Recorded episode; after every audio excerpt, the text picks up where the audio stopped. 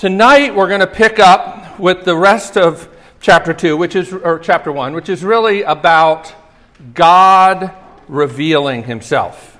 Now, we mentioned this a little bit last week because uh, the very end of what we talked about last week was God revealing his righteousness from heaven. And I remember I mentioned how for Martin Luther, in the time of the, the 16th century, the time we call the Reformation, this uh, passage, verse 16 and 17, was really bothering him because he didn't understand how it could be good news, which is literally what the word gospel means.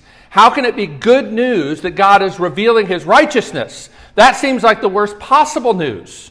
Because when God reveals how righteous he is, what does it have the effect of doing to us? It shows us how far short of his righteousness we actually are. And then, in, in sort of a Holy Spirit given breakthrough, he realized that the reason that verse 16 and 17, Paul talks about this revelation of God's righteousness is actually good news, is because in the gospel, God is giving us his righteousness, not just forgiveness. He's not just wiping away the mistakes, he actually gives us credit for the way that Jesus lived. And that is remarkable. Uh, if you were to summarize, you can think of it this way the gospel says that at the same time, I am more flawed and more broken than I realize, but also I am more deeply loved and secure in what Jesus has done than I ever dreamed was possible. And both of those things are true at the same time. Now, here in the rest of chapter 1, Paul begins to talk about that bad news that really shows us how good the good news really is. Uh, it, it's like if you ever go, probably not many of you have done this yet, but if you ever go to buy an engagement ring and you're going to pick out a diamond that you're going to put in a setting, do you know what they always do when they show you a diamond? What do they put it on? Black velvet. Because the diamond will be set off by that contrast and look better. Right? And in some ways, that's what we're going to look at tonight. Except the problem is this bad news is hard to hear. It's hard to hear. Now, when I think about the, the book of Romans, the reason I wanted to look at this book this semester was because the book of Romans is one of the most important books for us to be oriented to reality. I, I think about that. Whenever I'm preaching, I am offering a, a theological vision of reality that it at times may correspond to the way you think reality works, the way I think reality works. At times, it really comes and smacks us in the face and says, the way you think things work, it actually doesn't work that way. Right? So, this is about God revealing some very important things to orient us to reality. But it's a hard passage because this passage, we're going to see in a second when we read it, is actually contains the longest section in the Bible on the issue of homosexuality. And that is not a topic that I would wish to talk about tonight. It's, it's really not. Uh, one of the things that you have to understand, first of all, in RUF, we tend to go through books of the Bible verse by verse by verse. One of the reasons that's important is it keeps the preacher, me, from kind of picking the things that I want to talk about. And it really is a way of saying the things that God talks about often are going to come up often. Right? So this doesn't come up often because it's not talked about very much, but it comes up tonight. And, and the thing that makes this extra difficult is this has been a passage that for some people, they've avoided it like the plague, and for others, uh, they've had this passage weaponized. And, and I think taken out of context. As we're going to see, it's not really the main point of what Paul's talking about here. And we need to see it in context. But if we avoid this passage, we will end up missing two really important things that Paul tells us here. One is general revelation. I'm going to explain that and the issue of idolatry.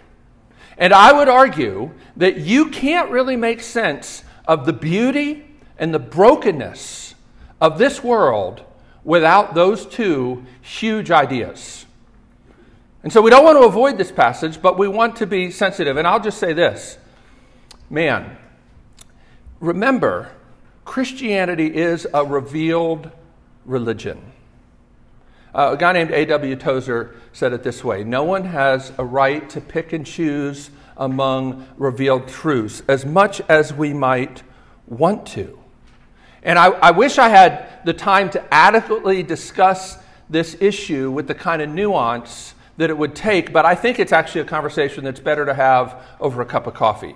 So seriously, come see me afterwards. We can talk more about this. And even if you're like, yeah, I don't know if I if I agree. I don't know if I, you know, really want to go there. I don't know if I even like what the Bible says here. I'm not sure I'm down with that. Um, my encouragement is to keep staying curious. I, I think this is actually one of the most important things, whether it's relationships with your friend or your boyfriend or your girlfriend or um, relationship with God, is rather than just say, I don't like that and, and condemn it, to stay curious. Why might God speak about this? Because let me tell you, in the first century, in the Greco Roman world, nobody liked what Paul was saying here. Like, Paul, this is not just something that is hard for us to talk about today. This was something that was seemed crazy in Paul's day, and I'll explain a little bit about that and thus why he might have uh, talked about this at all. In other words, here we are. So let's look at this this passage about what God has revealed and mankind's response. We're going to start reading at verse 16. And I'm actually going to go into chapter 2 because I think it's really helpful. You know, the, the verse and chapter markings are not in the original text of the Bible. Okay, if you don't know that. Sometimes the chapter cutoffs are not very helpful because you need to kind of see what comes next. So we're going to go all the way up through verse 4 of chapter 2. All right, follow along. For I am not ashamed of the gospel, for it is the power of God for salvation to everyone who believes to the Jew first and to the Greek. For in it, the righteousness of God is revealed from faith for faith. As it is written, the righteous shall live by faith. For the wrath of God is revealed from heaven against all ungodliness and unrighteousness of men, who by their unrighteousness suppress the truth. For what can be known about God is plain to them, because God has shown it to them. For his invisible attributes, namely his eternal power and divine nature, have been clearly perceived ever since the creation of the world in the things that have been made, so they are without excuse. For although they knew God, they did not honor him as God or give thanks to him. But they became futile in their thinking, and their foolish hearts were darkened. Claiming to be wise, they became fools and exchanged the glory of the immortal God for images resembling mortal men and birds and animals and creeping things. Therefore, God gave them up in the lust of their hearts to impurity, to the dishonoring of their bodies among themselves, because they exchanged the truth about God for a lie and worshiped and served the creature rather than the Creator, who is blessed forever. Amen. For this reason, God gave them up to dishonorable passions. For their women exchanged natural relations for those that are contrary to nature. And the men likewise gave up natural relations with women and were consumed with passion for one another, men committing shameless acts with men and receiving in themselves the due penalty for their error. And since they did not see fit to acknowledge God, God gave them up to a debased mind to do what ought not to be done. They were filled with all manner of unrighteousness, evil, covetousness, malice. They are full of envy, murder, strife, deceit, maliceness. They are gossips, slanderers, haters of God, insolent, haughty, boastful, inventors of evil, disobedient to parents, foolish, faithless, heartless, ruthless.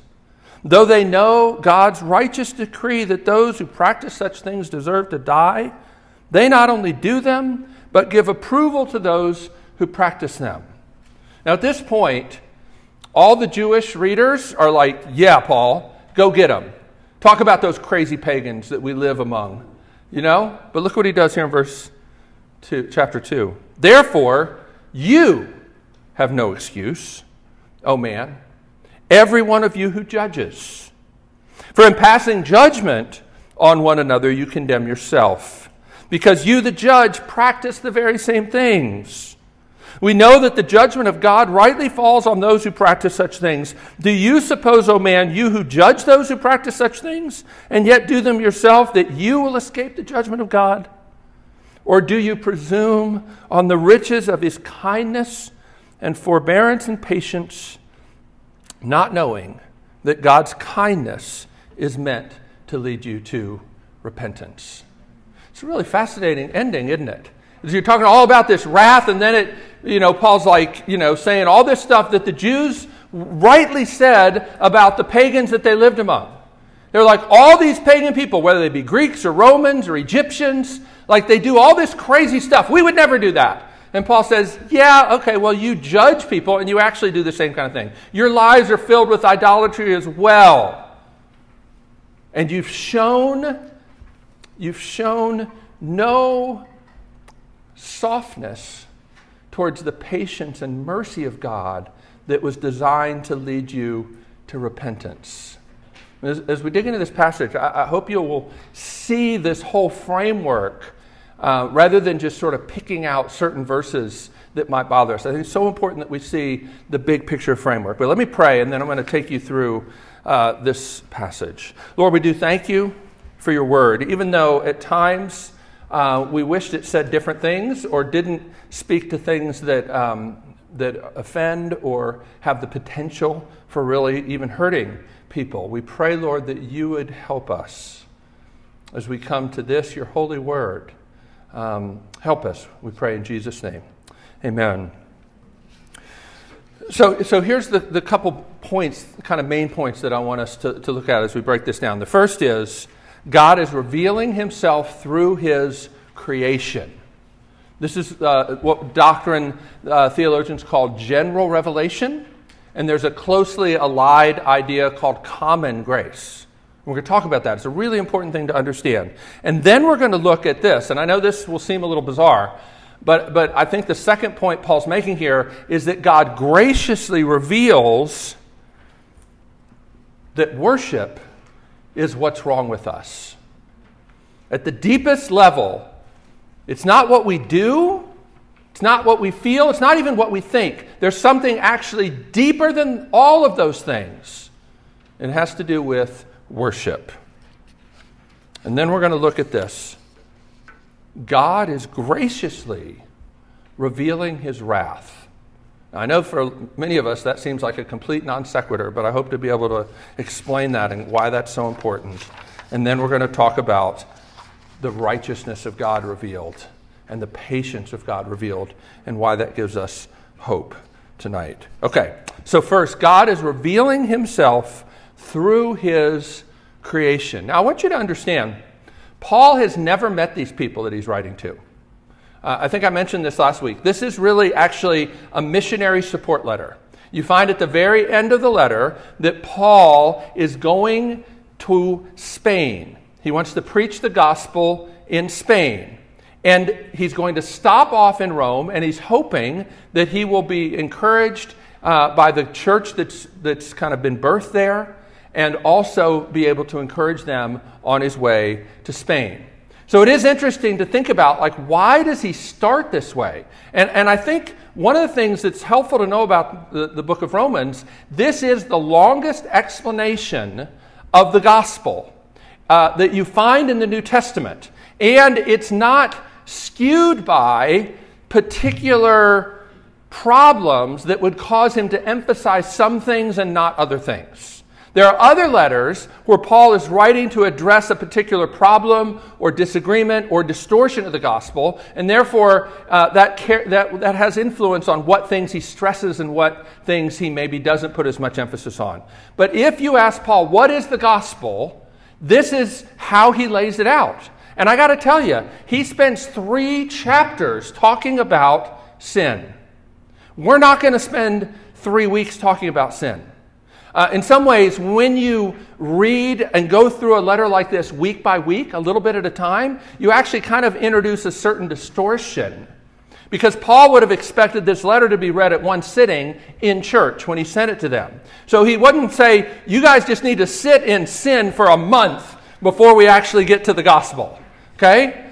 So that's one of the challenges in going through a letter the way we're going to we do it in RUF. All right? That's why I'm going to ch- jump to chapter 3 actually next week because chapter 3 is a summary of the first three chapters. But here's what Paul does. He says, look, God has revealed himself in his creation.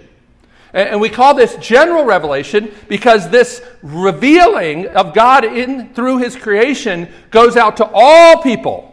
Whether they're Jewish or Christian or what, everybody knows something about God. Now, he doesn't say that the gospel or that Jesus has been revealed through the creation. As a matter of fact, earlier in chapter 1, he says it's the scriptures that reveal the gospel to us. But God's invisible qualities, his power, his majesty, this is understood from the creation itself. Now, here's what I want you to understand the creation is not just this static evidence that we can point to and say god must exist because look at the world and look at the order and you know intelligent design that's not actually what paul's saying here that i think that's true but i think there's a much more important point you need to understand if you look at psalm 19 very important passage regarding this general revelation idea. It says that the heavens declare God's glory. Day after day, they pour forth speech. So, what Psalm 19 is saying is that the creation is not just this static evidence of God, if you would look at it right. No, the creation is actually preaching at us. And every single person is hearing it. As a matter of fact, you could even say this everything that is made is stamped with meaning. It's everything that's made is saying God is glorious. And everything that human beings make, what we call culture, is made with the stuff that God has stamped with meaning. Now, I know that in the Christian church, particularly the evangelical church, uh, a lot of times you hear people kind of be demeaning towards popular culture in particular.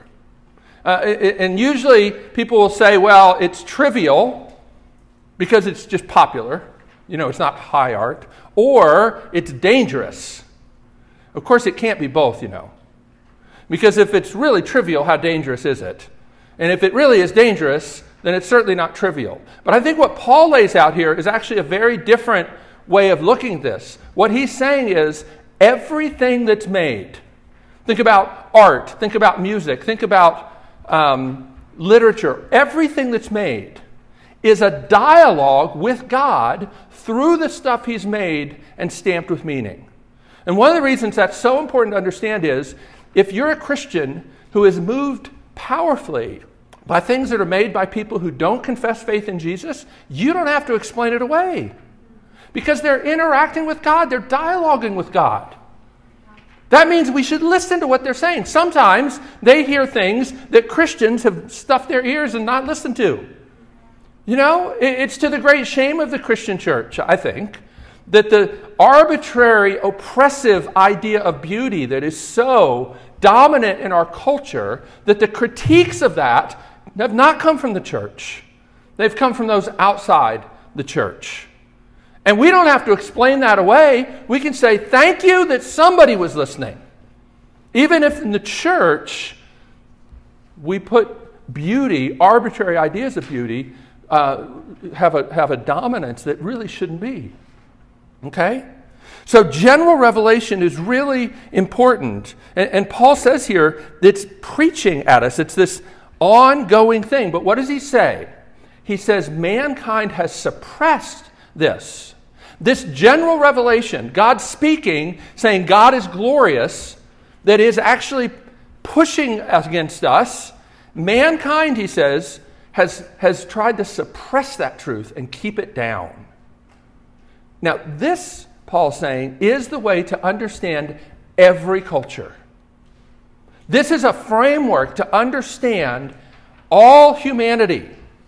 I hope you see that that's what he's saying here. If you want to understand the beauty and the brokenness of our world, you have to understand that every person who lives is in this dynamic tug of war, if you will, with God and his speaking.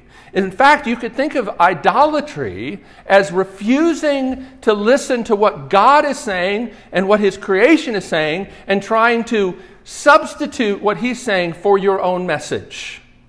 Let me give you an, a, an example of that sex. Now, the Bible actually has a lot to say about sex and what it's meant for. The Bible would say that sex is to be expressed as a way to say, I belong to you within the covenant of marriage between one man and one woman. The Bible is really clear on that, okay? And yet, in our culture, there are all kinds of different messages or different things that people use sex to try to say. Uh, some, some would say, you know, it's just a biological function. You know, it's just like eating. That, you know, when, when, when we get hungry, we eat. When we feel sexy, we sex. And, and there's nothing more to it than that. But of course, but of course, you know that that's not true. You know that it's more powerful and it's more connected than that, right? And I want to be sensitive here because what Paul's saying here is when you refuse to honor God and honor what he said about everything, it ends up bringing bitterness and heartache, right? If you use sex to say, here's why I matter, or here's how I exert my power.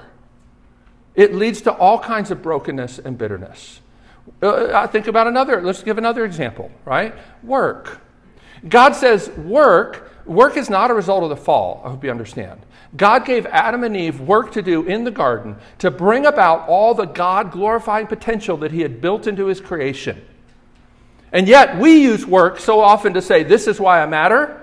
This is why I don't really need God. I can, I can take care of myself. Right? And whenever we try to use work to say something different than what God has made it to say, it brings heartache and bitterness. And the true meaning keeps pushing, pushing through. So that's what Paul is saying. If you want to understand the world you live in, you need to understand that what it means to be human is you were made for worship, and yet the reality is you're suppressing that truth.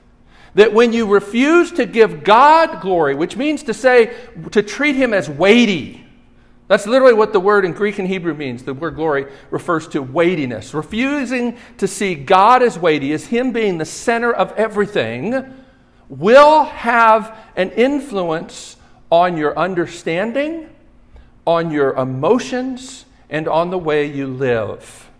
And that's actually really important to know because so often we're trying to deal with the symptoms without actually really dealing with worship. We're trying to be like, look, I, I, hate that I always get nervous in this kind of setting. And, and the question might be, well, what is it that you're trusting in that feels threatened in that situation? Worship is what's wrong with us, but I would give you this good news. Worship is actually also the way that God brings healing. That as we see Him as more beautiful and believable, um, I, loved in that the Heidelberg Catechism. Our God is faithful. When you understand that God is faithful, it changes how you live in this life. So God is revealing himself through his creation. He's revealing that worship, idolatry, is the heart of what's wrong, right? And then um, I, I, I, just want to say this. It's actually, is so good that God reveals his wrath. Now, this is probably the one that, like, okay, right, sure. Help me understand that. Now, the, you might think of this word wrath as this kind of old fashioned word, and it is. But the alternative for the English translations is to use the word anger. The reason they don't use the word anger is because most of us, when we hear the word anger, we think of somebody flying off the handle. And, and that would be a misunderstanding of who God is. Because wrath is his righteous response to sin and evil. It's not arbitrary, it's not out of control, it's not born out of weakness or fear. Okay? And, and, and what's going on here, though it may seem like a very unpopular idea today, uh, it actually makes sense if you think about it a little bit. Try this. What would we think of a father or a mother who watched their children ruin their lives and sell themselves into slavery without being at all upset or angry? See, I think when you understand, again, your maker is your husband. And this is why the Bible regularly uses the, the issue of adultery to understand what God feels like being in a relationship with us. A friend of mine likes to say, God knows what it's like to be in a bad marriage because he's married to you. Right? He knows what it's like to be in a dysfunctional relationship because he's in a relationship with you. And he's patient and he perseveres. And he, he, he doesn't just kind of wake up one morning and say, Oh, I'm just sick of them. I am just done with them. But he also doesn't just sit back passively and watch while you destroy your life. What kind of father would do that? Right? So God God is one who says, "I can't just sit back and watch you ruin your life." And what does it say he does then? It says that he gives us over. Now, that's a really interesting, that, that phrase shows up over and over again in this section. He gives us over. God's wrath in this life often takes the form of God giving us over and letting us have what we want. Listen to this. Sometimes the most loving thing God can do when faced with our rebellion is to taste the bitterness. Let us taste the bitterness of refusing to worship Him.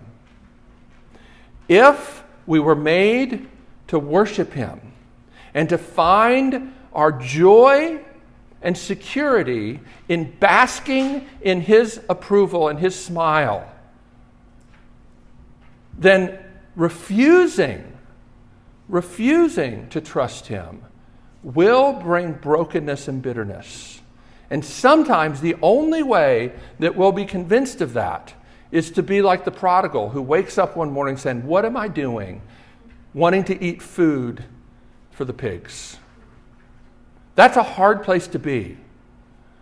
But it's harder for God, for harder for God to see one who he made for glory in that kind of place. If you don't understand that, you're going to misunderstand this whole passage. Uh, think of it this way God loves us so much that He's actually willing to take the risk of us misunderstanding what He's doing when He stands in the way or when He gives us over to taste the bitterness of getting what we want. All right, but I do need to talk about this. Why then does God, does Paul single out homosexuality here? Like, what, what's going on here? I, I want you to understand. Paul is using this as an example of the bigger point. And, it's an example that in his day, the Jews would have recognized because they themselves used it regularly. We, we have lots of writings actually from Jewish teachers talking about the, the, the crazy pagans that they lived among. People like the Egyptians and the Romans and the Greeks, who, who were just awful to, to one another sexually.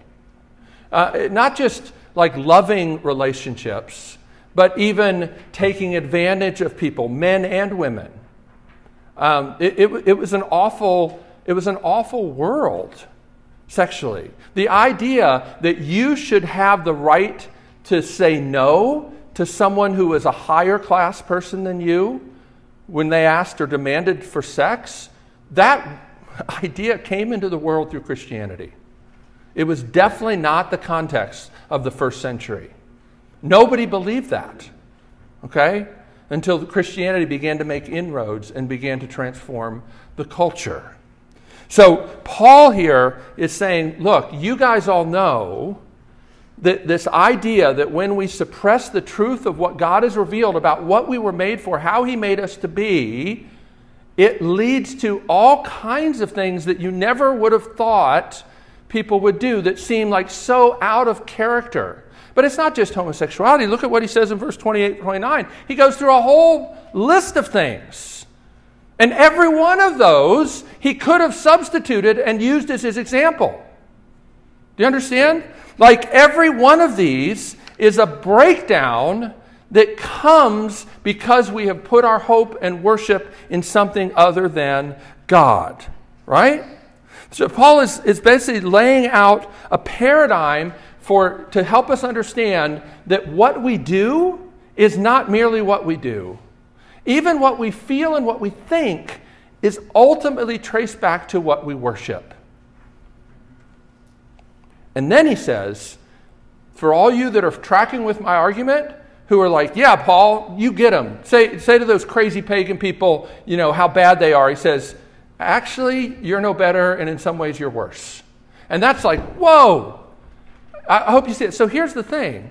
Like, so, some people have, we have to say this, have weaponized this passage against gay people. And that's awful. It's also not the point. The point is, worship is what's wrong with us all of us. Not just them, all of us. All of us. It's my friend uh, Sam Allberry, who's actually my next door neighbor. Um, he said, you know, when you look at a passage like this and, and, and, and you think about the kinds of things that Paul is condemning, like if the gospel is not good news for gay people, it's not good news for any of us. Because you can't separate yourself and just say, oh, that's their issue. No, he says, Greed, I don't, look at the list, it's, it's fascinating, isn't it? Disobedient to parents is put on the same level with all these things that we think are really bad. You see that? So, so I, I think that the Christian church has really done a disservice to so many people by saying, well, this is the really bad stuff, and then ignoring or making light of some of these other things. I mean, later in one of his other letters, Paul talks about greed and literally says, which is idolatry. We don't ever talk about that, right? We don't ever talk about that. So, you know, I, I think it's, it's, it's important. And, and I would just say this what Paul's saying is, God has revealed this is what he made people for, but listen, this is not the only thing the Bible says about the way things are now. There's all kinds of brokenness. There, there's all kinds of disordered loves is the way I think the Bible would like to talk about it. We tend to think of sin as breaking the rules, but it really is the rupture of a relationship because you don't listen. And I don't listen. Unless you think that when you become a Christian, all that gets straightened out, I'm afraid not. Because when Paul gets to Romans chapter 7, he's going to say that the things that we don't want to do, that's what we do. And the things that we do, that's what we don't want to do. So you can't just say, well, that's true for those people, but once you become a Christian, then you get control over all these disordered loves and everything gets fixed. No, it doesn't work that way. We're still in this place of having to cry out to God every moment for grace, that we could honor Him and that we could have the courage to listen to Him. And what gives us courage? Well, what gives us courage is the revelation of God. See, What's interesting here in verse 16, 17, and then 18, some translations leave out the for that begins verse 18, which is to basically say um, you disconnect this bad news from part of the revelation of the gospel, which is the good news. Now, why is it, why is it that revealing God's wrath is connected to what Paul calls the good news? And it's this God reveals his wrath to drive us back to himself. Think about it. If God didn't love us, why would he bother revealing his wrath instead of just executing it?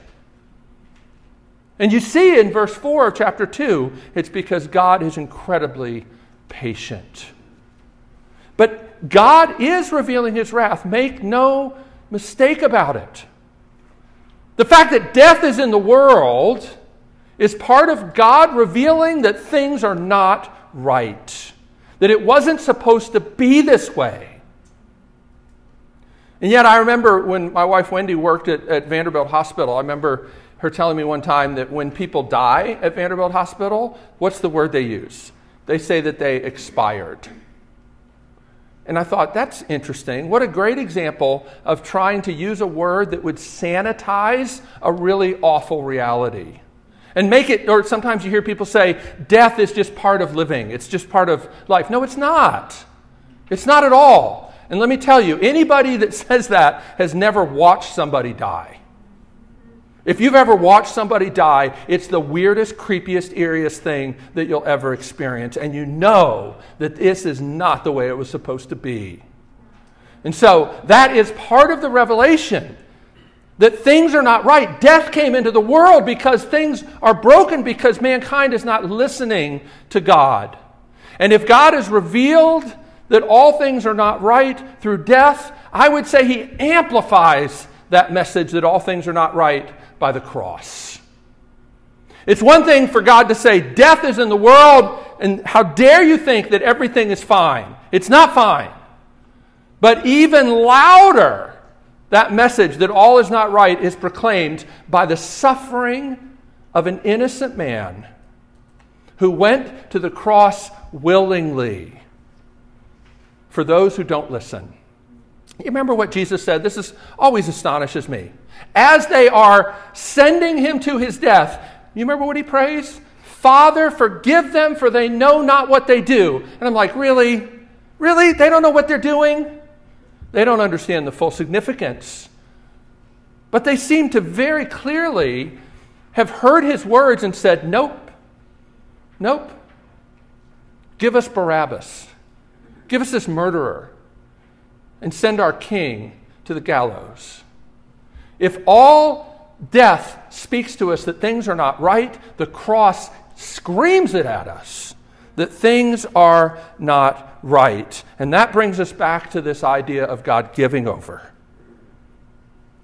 because the most astonishing example of God giving over someone is, of course, God giving over his own son. He has given over those who are not listening to God so that they could understand life does not work apart from God. As Tim Keller says, when you break God's laws, they break you. They're not arbitrary. They're not God just saying, I don't want you to have any fun. No, your Maker is the one who loves you, who's married himself to you. But when you break God's laws, they break you. And still, in light of that, in spite of that, God gives over his Son to die on a cross so that those who refuse to honor him as God would be welcomed back into his family. If that doesn't melt your heart, I don't know what will. And that gets us to verse 4 again the most incredible demonstration of God's patience that's designed to lead to repentance is that Jesus went to a cross willingly for people that jeered at him and mocked him and spit upon him. Let that melt your heart. And in particular, let that melt your suspicion about God and his love. Listen, I know that this, the verses in this passage about homosexuality, about even to talk about disordered loves, is, is hard because it seems like there's some standard that we have to, you know, listen to, and who gets to tell us about love and who we can love and who we should love. And like, God claims that right because He made you and because He loves you, and you're not your own, you've been bought with a price. But I understand that is difficult to swallow. And the only thing I think that can help you begin to embrace that is to look at what Jesus suffered. Because I know for me, when I hear things like that, I, don't want to, I don't want that. I don't want that to be that. I don't want to have to say that. I don't want people to feel that. I don't want that, all the mess that comes with that. It's difficult. And, and, and, and so many of my friends and, and myself, we wrestle with this. And yet, the, the, the fact of Jesus going to the cross is what keeps me trusting on and saying, God, I don't quite understand how all this fits together, but let your love melt my suspicion of feeling that you don't care, you don't understand. That's all I can say. That's all I can say. God's patience is undeserved and is beyond what we could experience. And listen, God's wrath is not revealed to scare us, because that doesn't bring anybody to his loving heart. It's God's patience and his mercy that's designed to lead to repentance. And that goes for people who are following Jesus and people who are trying to figure out this Christianity thing. The patience of God, the mercy of God, is what we always need to be focused on. And even the revelation of his wrath is part of that mercy designed to lead us to repentance. Let's pray.